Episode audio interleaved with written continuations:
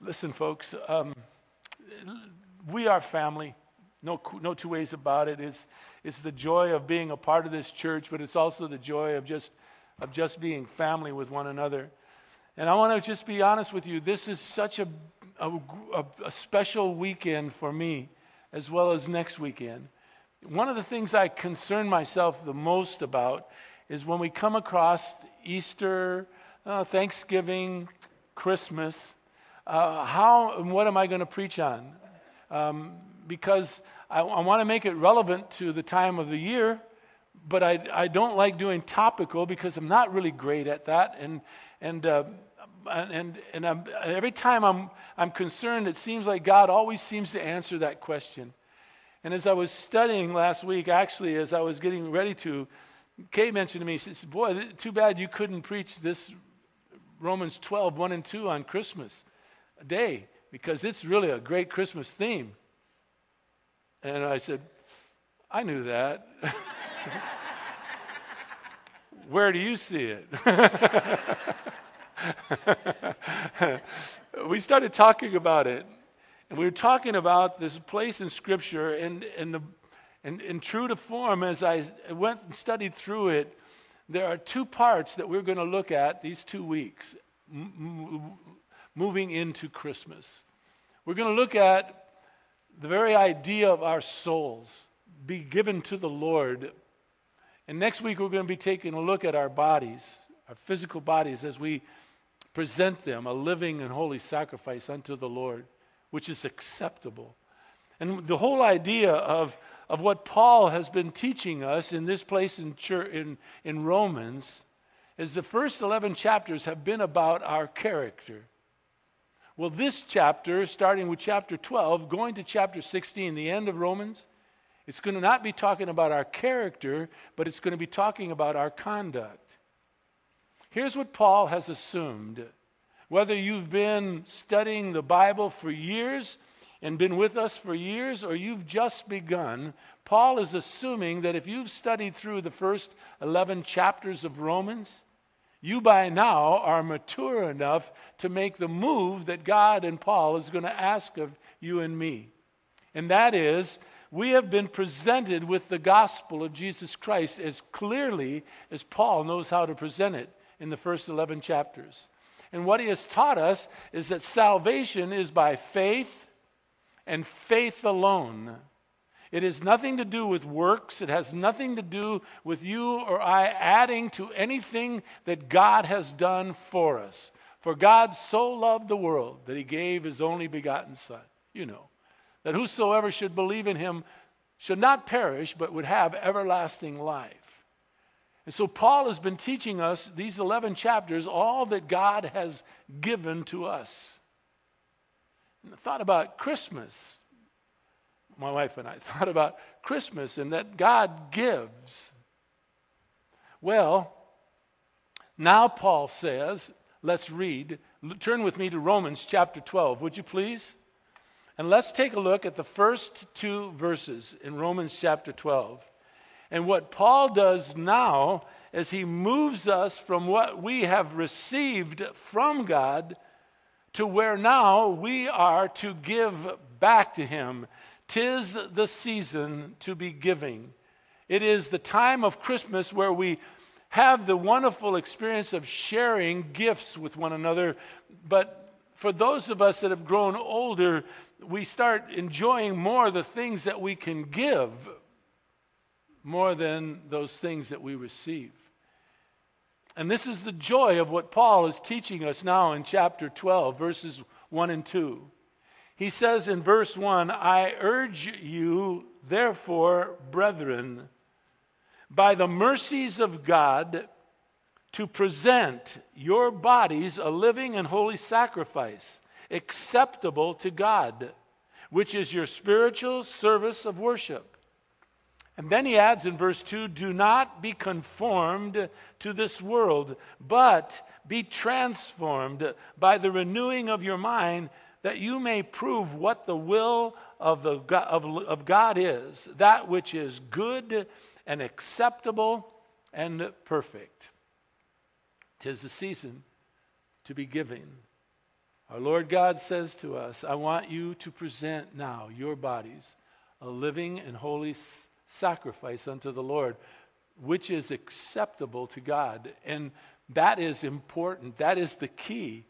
The acceptability of what we present to Him. It's very important to understand. So let's pray. Let's get into this wonderful place in Scripture. And let's see what the Lord God wants to teach you and me this morning concerning this time of the year, Christmas, where we give, give to others. Father, would you please open up our eyes and our hearts so that we might behold wonderful things from your law. Would you teach us, Father, so that we would understand the very deep truths of your word? And would you move me, Father, I beg of you, out of the way? Would you move me aside so that I do not interfere with what you would love to say to every single person here, whether they be a visitor and come to church regularly, or, or maybe someone that's just here to because to enjoy the, um, the dedication of, of Ethan and his mother and his father. Whatever it is, Father, would you speak to us as we walk into this wonderful time of the year, the birth of Jesus Christ, your Son, your Son, Father, who came to this earth not just to be a child born in a manger, but to grow up to be a man and ultimately to walk up the hill of Calvary to a cross that he bore, allowed himself to be nailed to that cross, and then shed his blood, give of his life so that we might have everlasting life ourselves and so that we might have ultimately the forgiveness of our sin, the ultimate gift. And so, Father, may we understand what it means to give in some small way. And so, Lord, please bless us. Bless everybody here, especially the Straub family. Uh, Father, we pray for John, Justina, and for Ethan. Bless them and their, all their family and friends. Thank you so much for this time now, Father, in Jesus' precious name. Amen. I started off by thinking about this place in Scripture, the importance of what Paul is saying after the 11 chapters that we've just studied in the book of Romans. He asks us to, urges us. He, he says, I urge you, brethren, I urge you, I urge you, brethren, by the mercies of God, I want you to present your bodies a living and holy sacrifice, which is, he says, acceptable to God. And so I thought that through, and I, I, I, thought about how many people that walk the faith of Christianity and feel a little short at times have you ever thought and said, I, I, wish, I wish I could walk more closely with my Lord?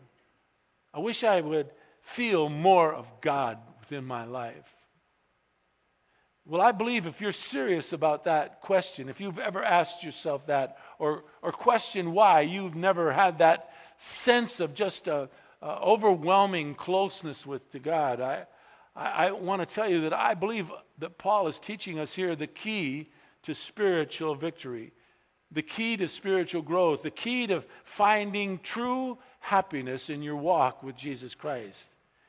And he is trying to teach you and me now that is not wrapped up in all that God has given to you, but it is all found in our giving back to him. He is saying, Now I want you to present yourselves back to God, a living and holy sacrifice, which is acceptable to Him. It is, he says, your spiritual service of worship. It is a season to be giving.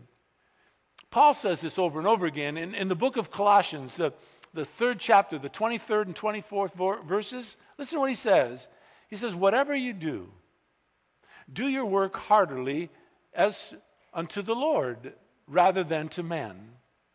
Because he says, knowing that from the Lord you will receive the inheritance or the reward of your inheritance.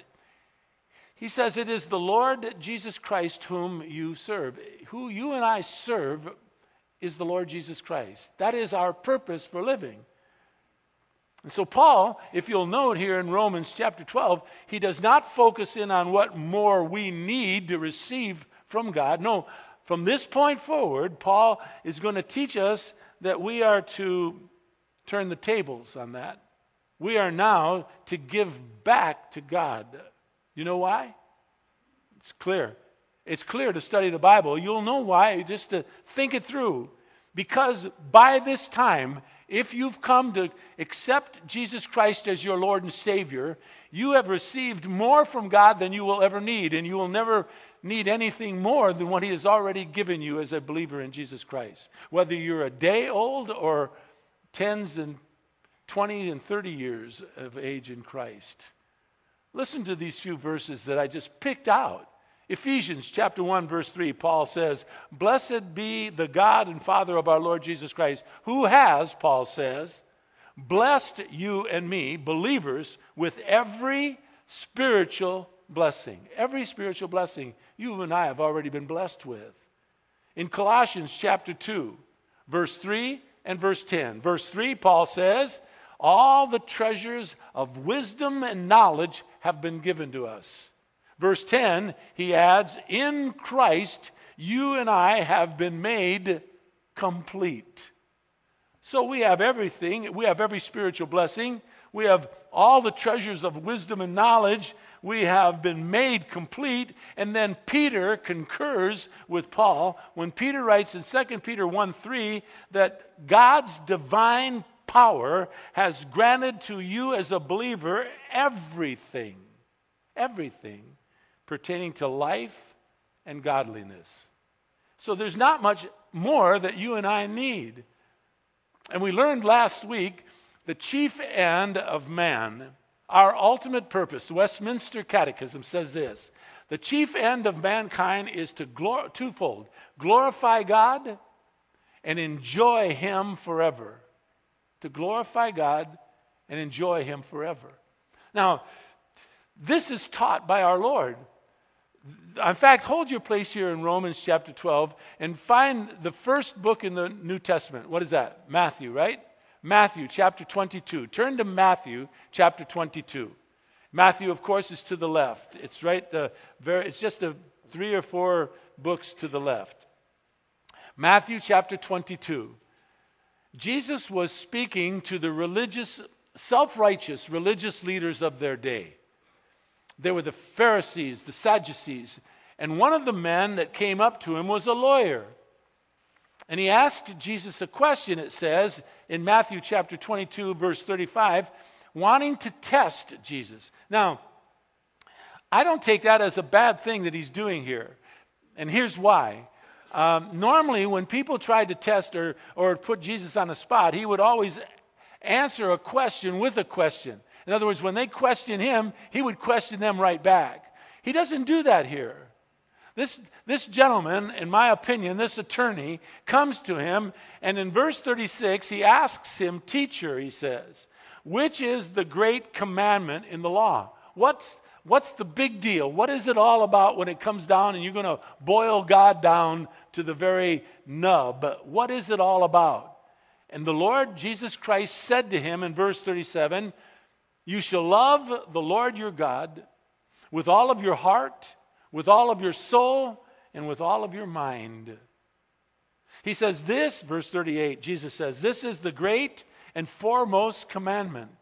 Love the Lord your God with all your heart, with all your soul, and with all your mind. This is the foremost commandment. But he says, there is another. The second one is like it. And that is, you shall love your neighbor as you do yourself. On these two commandments, Jesus says, depend the whole law and the prophets. You want to know what true Christianity is all about? You love the Lord your God with all your heart, your soul, your mind, and love your neighbor as you do yourself. In other words, true Christianity is not what we get, it is what we give. It is not what we receive, our supreme calling in life as a believer in Jesus Christ is to serve and to worship the Lord our God with all of our hearts, with all of our souls, with all of our minds, and we are to love others as we do our own self. you know, the, the motto of our church, the, when you boil down the motto of our church, we, we kind of boiled down these verses and we said the motto of our church is loving God and loving people. That's what we're all about. Loving God and loving people. In the first service, had a, a couple that, that came and, and they came from a little town in Tennessee. And um, it's really sweet to see them. It's their first time in our church. This is the first lesson they've ever heard us, any message they've heard here. And uh, it said it reminded them of their home church, but their home church was real small, um, maybe 50, 60, 70 people. And their son came up to me, and the dad said, The pastor loved my son. So that just gave me carte blanche. I grabbed him and I said, Son, I hope that, that you and I will get to love one another. And it was really sweet to talk with them. And, and they said that, I said to them, I said, uh, it's going to be hard on you to, to find hospitality out here like you do down south. I played ball in the south. I knew what it was like to know and to be treated kindly by southern people. It's really sweet. And they agreed, but he was quick to say, Boy, this seems to be a loving church. And I must tell you that my heart swelled inside of me with a sense of hopefully godly pride that, that you guys have made people feel at home when they come here. I felt good about that. I honestly did. That we are to love God and we are to love others, people. If you'll note, back in Romans chapter 12, Paul does not set forth a bunch of rules that you and I are to follow. I believe God wants us to, number one, trust Him, believe Him, believe Him in His Word. And then once we come to trust in Him and, and trust in Him by faith and faith alone, then we should get busy serving Him with the spiritual gifts that He has given us at our spiritual birth. Now, I, am shocked. I, I'm utterly shocked that we've been going through all of this, and I've gotten very few people that have come up to me and said, Well, last week, one, one gentleman came up who's new to our church again, and he said to me, um, I'm not sure I know what my spiritual gift is. I've accepted the Lord, but he says, I don't think I know. How can I find out? I think that's a legitimate question. Very legitimate. And let me just share with you the only way I know how. I don't think you have to go to seminary. I don't think you have to study the Bible to find out what your spiritual gift is. I think you have to kind of get into your soul and see what it is that you'd like to do. If someone told you here this morning you can do anything you want here in this church, and, and we would try to help supply you the needs and, the, and the, the ability to get whatever it is you want done, done, I believe that that there is your spiritual gift. At least that's an inclination that it is. And then once you start doing what you think your spiritual gift is, the people will let you know whether it is or isn't. They'll do that kind of quick. I remember sitting back years ago, years ago, when I was going to church with my wife and the kids at Yorba Linda Friends Church. And we went to that church because our kids went to school there and they loved it because they saw their friends each Sunday. And that was good enough for KME. And when I sat in the back of the church, I used to think about, man, if I was doing the message, I would do this or I would do that. And I never had an idea that I wanted to be uh, uh, to do what I'm doing today. But I, I, would think it through and I would say, well, I would have I would have gone there and I would have tried to do that. And I was thinking that, and I was almost every time I went to church, I was, I was loving the messages. I was en- enjoying Pastor Don Lamb. He was a godly man. And I was thinking, this is what I do. And, and, and finally, I got to a place there that I went to the leadership of the church, and I said, I'd like to try to teach a Sunday school class if it's possible. And they said, It's wonderful you're asking because uh, just this past week, uh, the the gentleman that taught the Crusaders, that was our Rock of Ages back at Yorba Linda Friends, the older group, had just quit. And they said they, they're looking for a teacher. Would you teach them? And I said, Man, I'd love that.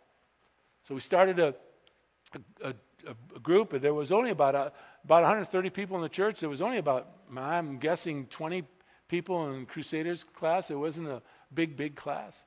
But we started doing it. We were, I started in the, I forget what book, I think I started in Genesis, but I don't remember where I started. But I did something they never done there before, and we started studying a book just line upon line, word after word. And we, we met every week just doing that.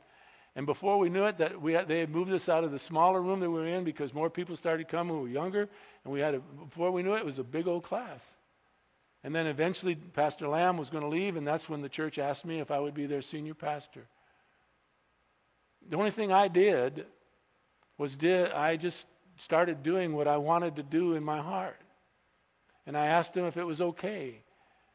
And so I ask you if, you, if you're quizzing what it is that you ought to do as a spiritual gift, what, what is it that you ought to do for this church? I would, I, would, I would encourage you to look at what it is you would like to do if you could and see if you could uh, be fulfilled in that capacity. Our purpose in life is to honor the Lord our God. Our purpose in life is to serve Him. And Paul is saying here in the 12th chapter, verse 1, that he is urging us by the mercies of God to present ourselves a living and holy sacrifice which is acceptable to God. It is our spiritual service of worship. In other words, we are to serve back with the gifts that the Lord God has given us. We are to give back to Him. So, if you're still in Romans chapter 12, we're looking at verse 1. Look, Paul, first and foremost, begins by telling us that neither God Himself nor Paul chooses to make you do any of this. That's a very interesting thought. Paul says plainly in verse 1 I urge you, brethren, I urge you. The word urge in the Greek is P A R A K E L E O. It means to call alongside of in order to help or to aid. But I want you to note something it is not a command, it is a plea, it is a begging, if you would, an urging to honor the Lord. Paul does not, let me say it this way God does not, through Paul, make you do this. Rather, Paul begs, urges us to serve the Lord our God. As a matter of fact, later, Paul uses other words to encourage others to get involved. You know what words he uses? He uses, I exhort you, he says. I admonish you, he says. I encourage you, he says. I appeal to you, he says. In one of the times when Paul was speaking to a disciple of his by the name of Philemon, in fact, can you find the book of Philemon? It's only one chapter. It's, in, it's to the right of where we are now in Romans. If you go all the way, go to the last book, go to Revelation. Now, let's start turning to the left. You'll go past Jude, 1st, 2nd, 3rd John, 1st, 2nd Peter, James, and then Hebrews. And right after Hebrews is Philemon. It's just one chapter, so you might would miss it. Hold your place, hopefully, in Romans 12. We'll come right back. Listen to what Paul says to a disciple of his by the name of Philemon. He says in verse 8, Therefore, talking to Philemon, Paul is, though I have enough confidence in Christ to order you to do what is proper. He has enough confidence in himself and who he is as an apostle to order Philemon to do what is proper. But rather, he says, verse 9, for love's sake, I rather appeal to you. You know what Paul's doing? He's allowing Philemon to make the decision on whether he would do what is proper or not. He's not making him do it, he's appealing to him to do it. If you'll note here, time after time, I try not to say to you, this is what you have to do. I say to you, this is what the Bible teaches that two and two are four. Two and two are not three and a half or four and a half. Two and two are four. We try to teach the truth of the Word of God, and then we allow you to make a decision on whether you will follow it or not.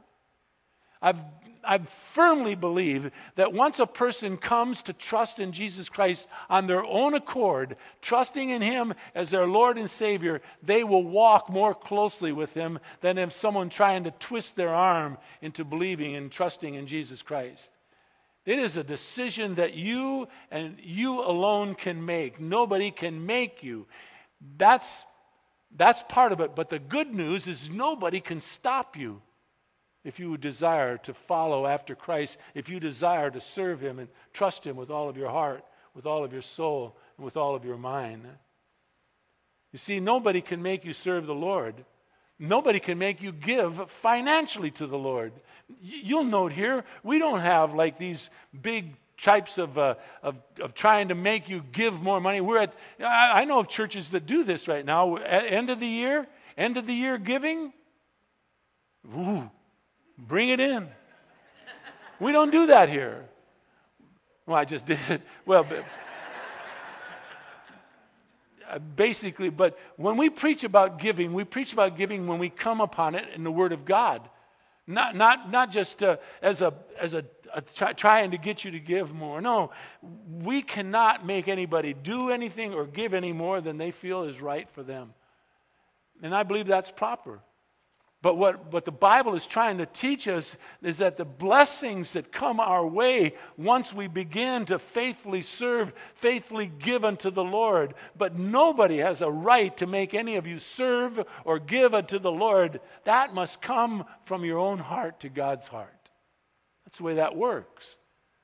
And so if we go back to Romans chapter 12, and we look again, Paul says, I urge you, but note, he says, brethren. He is talking to the family of God, he is talking to fellow believers in Jesus Christ. What Paul is going to teach us is only the redeemed, only a saved believer can present their bodies a living and holy spiritual sacrifice, which can be therefore acceptable to God. God only accepts those of us who know and trust Him. I know that's hard for some to hear, but that's the truth of the Word of God. Only the redeemed, only a believer possesses a spiritual life to offer. Therefore, only a believer can come before God with a spiritual offering that is acceptable in His sight. In 1 Peter 2, Peter tells us we are a chosen race of people. We are a royal priesthood, a holy nation. We are a people, he says, for God's own possession, so that we might proclaim the excellencies of him. Here it is. We have been called out of darkness, Peter says, and into the marvelous light of Jesus Christ. That's true salvation. Jesus says it this way Listen, in Matthew chapter 16, verse 26, what does our Lord say? Jesus says, What will it profit you if you gained this whole world and forfeit your soul? He asks, What will you give in exchange for your soul? Your soul is the, the innermost visible, invisible part of you. It is the very essence of your being. And until a person's soul belongs to God, nothing else matters or has any spiritual significance. Jesus says you can gain it all, you can gain the whole world. But if you lose your soul, what will it profit you? He says. Love and generosity of the church in Macedonia, actually, the church is if you want to look at it, it's an interesting place in Scripture. It talks about what made their gift so acceptable to God. And the churches in Macedonia gave beyond what they were able.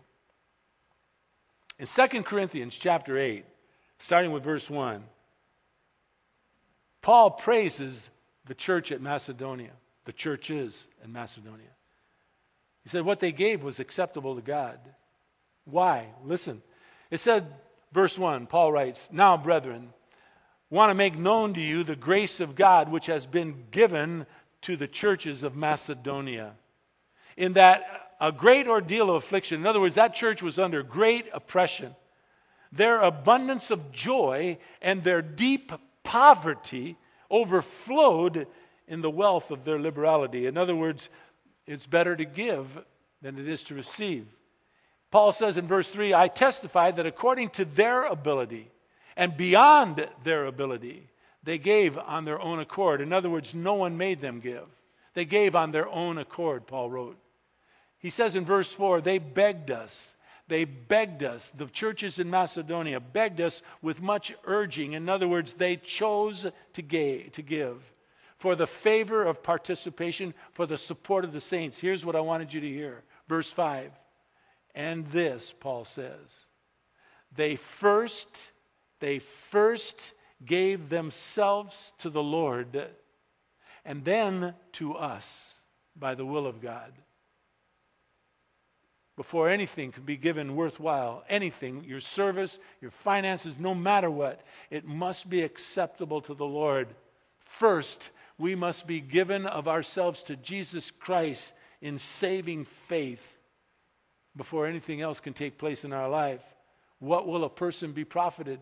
They gain this whole world and yet forfeit their soul. What would you give in exchange for your soul? That's what Paul meant when he said in 1 Corinthians chapter 13 verse 3.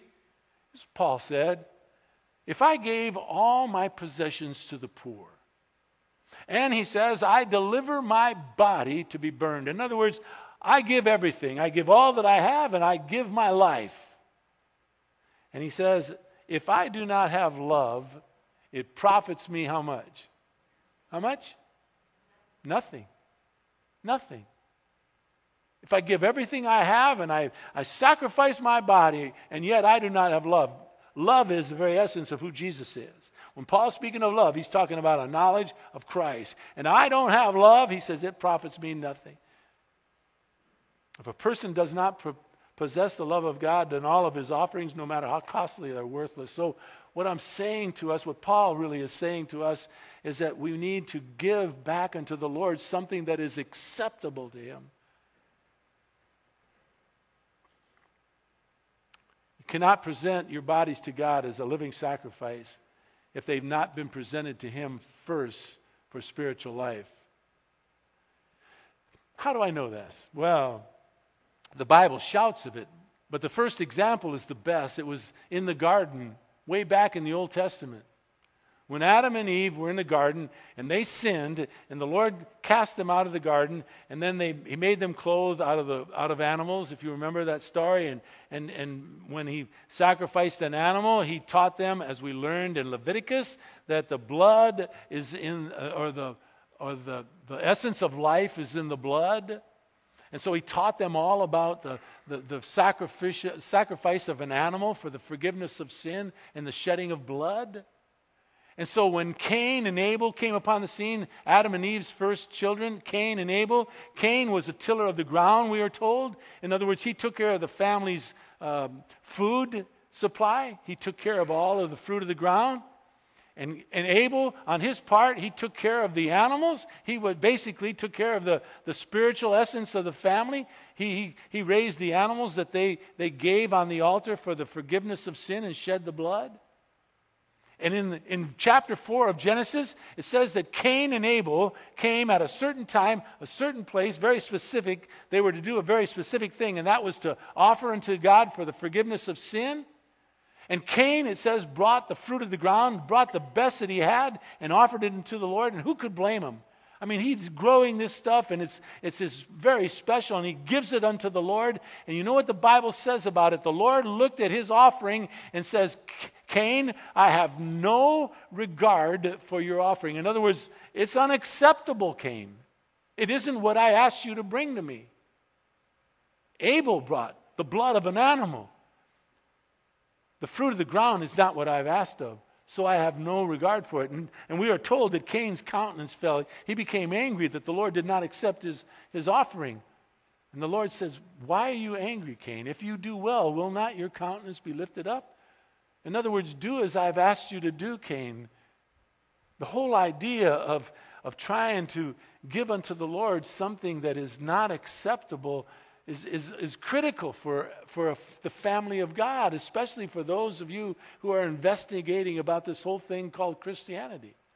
You can't just haphazardly say, Well, I'll serve the Lord, and, and yet never have come to know Him and trust in Him as your Lord and Savior. Must do that. Cain, along with everyone else who's ever lived, had to come through the blood of an animal in the Old Testament. In the New Testament, we receive life through the spiritual blood that was shed by Jesus Christ upon the cross. The blood, pure blood of Him. Well, let me finish. Let me, let me close this message with a thought for Christmas. If you're back in Romans chapter 12 and you're looking still at verse 1, Paul says, I urge you. In other words, I beg of you. I can't make you do it. I could if I wanted to, but I won't. I urge you, brethren, I urge you, fellow believers, by the mercies of God. I want you to note the word mercies, it is plural. There is, it is saying to you that God has an abundance of mercy. Mercy carries with it the idea of compassion and tenderness. In the book of Lamentations, the Old Testament, uh, chapter 3, verse 22, it says this The Lord's loving kindness indeed never ceases, his compassions, in other words, his mercies, never fail. Perhaps two of the most precious mercies of the Lord God in your life, in your life, and in my life is love, His love, and grace, His grace, His unmerited favor. Throughout the book of Romans, we've been learning over and over about God's love. Let me read you just one place. There's many. Romans chapter 8, verse 39 says this Neither height nor depth nor any other created thing shall be able to separate you from the love of God which is in Jesus Christ our Lord. That's the love of God. God's grace, chapter 5 of Romans, verse 20 and 21. The law came in that the transgressions might increase. In other words, the law came to show you that you had the need of a Savior.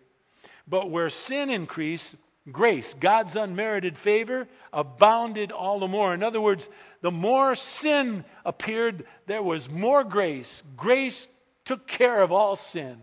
And God's grace was there to cover the sin. It says, As sin reigned in death, even so grace reigns through the righteousness to eternal life through Jesus Christ our Lord. You see, we have God's love and God's grace flowing within our bodies, flowing within us. Now, this soul saving abundance of mercy, connected to God's love and God's grace, should motivate you and me to a complete dedication to our Lord. It should be the very essence of our Christmas thoughts, our giving unto the Lord, giving Him what He so richly, rich, richly deserves. The most compelling motivation for a faithful, obedient Christian life, which is our spiritual service of worship, Paul writes, shouldn't be the threat of discipline, nor the loss of any rewards. No.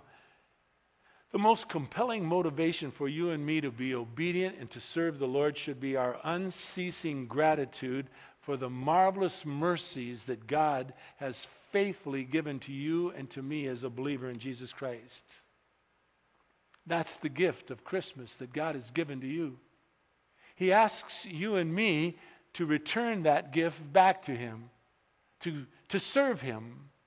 It is our spiritual service of worship to present our bodies as a living, holy sacrifice. Now, next week, we're going to talk about presenting our bodies as a, a gift unto the Lord, as a Christmas gift. But there's one thing that's very unique about this sacrifice it's living. You put a living person on an altar, they can jump off. I mean, you start the fires and they jump off. I've done it way too many times. So, oh Lord, I'm here. I'm in, I'm in for the long haul. And then something happens, I jump off. A living sacrifice is one that has its own will and can do as it wants. And I think that Paul is going to speak to us about that next week as we go into this Christmas season. So, I want to wish you a very Merry Christmas. Uh, I will do the same next week. I want you to, to enjoy celebrating the birth of Jesus Christ. For those of you that are visiting and you don't know that you know him yet, we, we urge you to come back. We'll try to teach you as much about him as we can. Um, knowing him is it's the greatest thing that you'll ever experience in your life. I, I make you that promise. And so I pray that you enjoy celebrating the birth of your Savior, Jesus Christ. And I pray that you especially celebrate the joy of giving and serving the Lord. It is the blessings of blessings that Paul says we have the privilege of doing now as believers. Well, that's all I know. That's all I would have to say today. But I pray you'll come back next week. It's we're going to really celebrate Christmas some more and uh, talk more about what we can give unto the Lord. Father, please bless us. Not because uh, we need the blessings, but actually we do, Father, but bless us because we, we want to honor you. It is our greatest joy, Father, to be a, a believer in Jesus Christ. And Father, for those who are here this morning and don't know you, I just pray that, that you would touch their hearts to f- want to examine, to find out more about this thing called Christianity. Just true faith, not, not mixed in with a lot of traditions and, and, and different types of religious rules and, and things like that, but just the pure understanding of knowing you by faith and faith alone. And then the joy of serving you, Father, giving back to you what you have so graciously given to us. Now, Father, as we go into this wonderful time of the year, this Christmas season, would you please bless? Bless each family here. Bless each person, their, their loved ones, and everything and everyone that they're connected with, Father. May this time of the year be really special to them. I pray in Jesus' precious name. Amen. I love you all more than you'll ever, ever know. God bless you and Merry Christmas. Thanks for being here.